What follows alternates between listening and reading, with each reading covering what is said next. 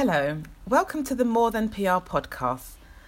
My name is Colette and I help you position yourself as the go-to expert in your industry and get you success in the press.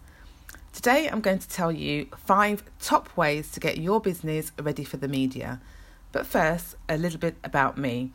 I'm a former BBC journalist as well as newspaper editor with 15 years experience of working in the media, and that's primarily in journalism, and that's across magazines, newspapers and online.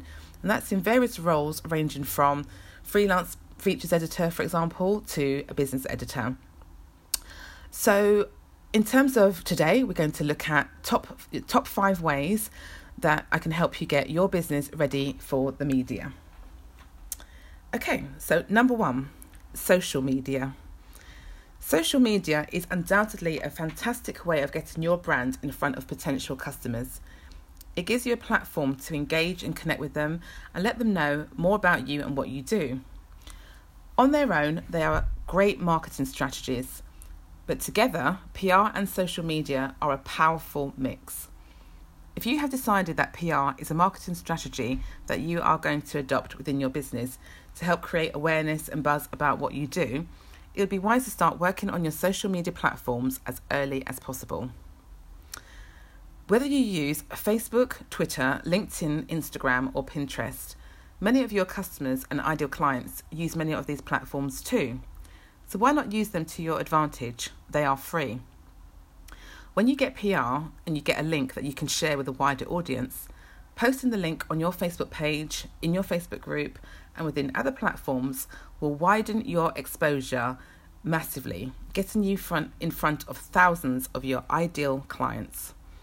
However, there are also several other reasons to make sure that your social media accounts are taken care of too. Nowadays, your social media profiles and what you say in them are highly important. This is one of the first ways in which your ideal client is getting to know more about you. When you start reaching out to journalists, one of the first places that they look at is your social media accounts in order for them to see how many followers you have, as well as how active or not you are on social media, and also what you're saying. If you get featured in their media outlet, they are keen to know how many people can you share the article with. Is it less than 100 or more than 10,000? If it's the latter, I can bet you that this will hugely increase your chances of getting a yes. Number 2, photographs. Having great photographs can make the difference between whether you get featured in the media or not. However, the importance of having great quality photos and having them in the first place in one's toolkit is often underestimated. For most people, taking pictures is not something they love doing, and this is even when the pictures will hardly be seen by anyone. If your pictures of yourself are going to be seen by all members of the public, I can bet you will want to make sure they are not just good, but great. And of course I said all members of the public. We know that not everybody in the whole world is going to see your photographs, but definitely when we put it out there to the public, a good amount are going to. If you've got an iPhone, you can perhaps get away with taking great quality photographs of yourself that can be used in the media. However, why not invest in some nice quality headshots and photographs? This will make you feel so much better knowing that you are happy with how you're going to look in the media. If you run a product-based business, you definitely want to be investing in some good quality photographs. These will help to promote your products in a professional manner and allow journalists to see exactly what it is you have to offer their audience. If you run a service-based business, why not take some photographs of you in action? These are all great ways of promoting your business and getting yourself ready for the media. Number 3, blogging. For some business owners who want to get PR or are thinking about getting PR, one of the best places to start is blogging. Blogging on your own site and then move into guest blogging for other sites. However, if blogging is not one of your current loves or chosen strategies, you don't actually have to blog on your own site, even though this is recommended. So that, if you do, it helps position you as that expert and lets people know exactly what you do and what you can offer them. But with guest blogging, what it does, it allows you to leverage someone else's audience that they have built up. I personally believe it is one of the best ways of becoming visible in front of a large audience. Make sure that you can get a link to your website at the end of your blog so that readers can easily get in touch with you. That's your call to action. Number 4, being a guest expert. Building up your credibility and confidence are two of the most important things you can do if you plan to do your own PR in the near or far future. And one of the things that does both of these is being a guest expert in a community. There are now hundreds of Facebook groups for business owners where you may find that the owner of it invites guest experts in the community on a certain day of the week to share useful tips and insights in the area of their expertise to their audience.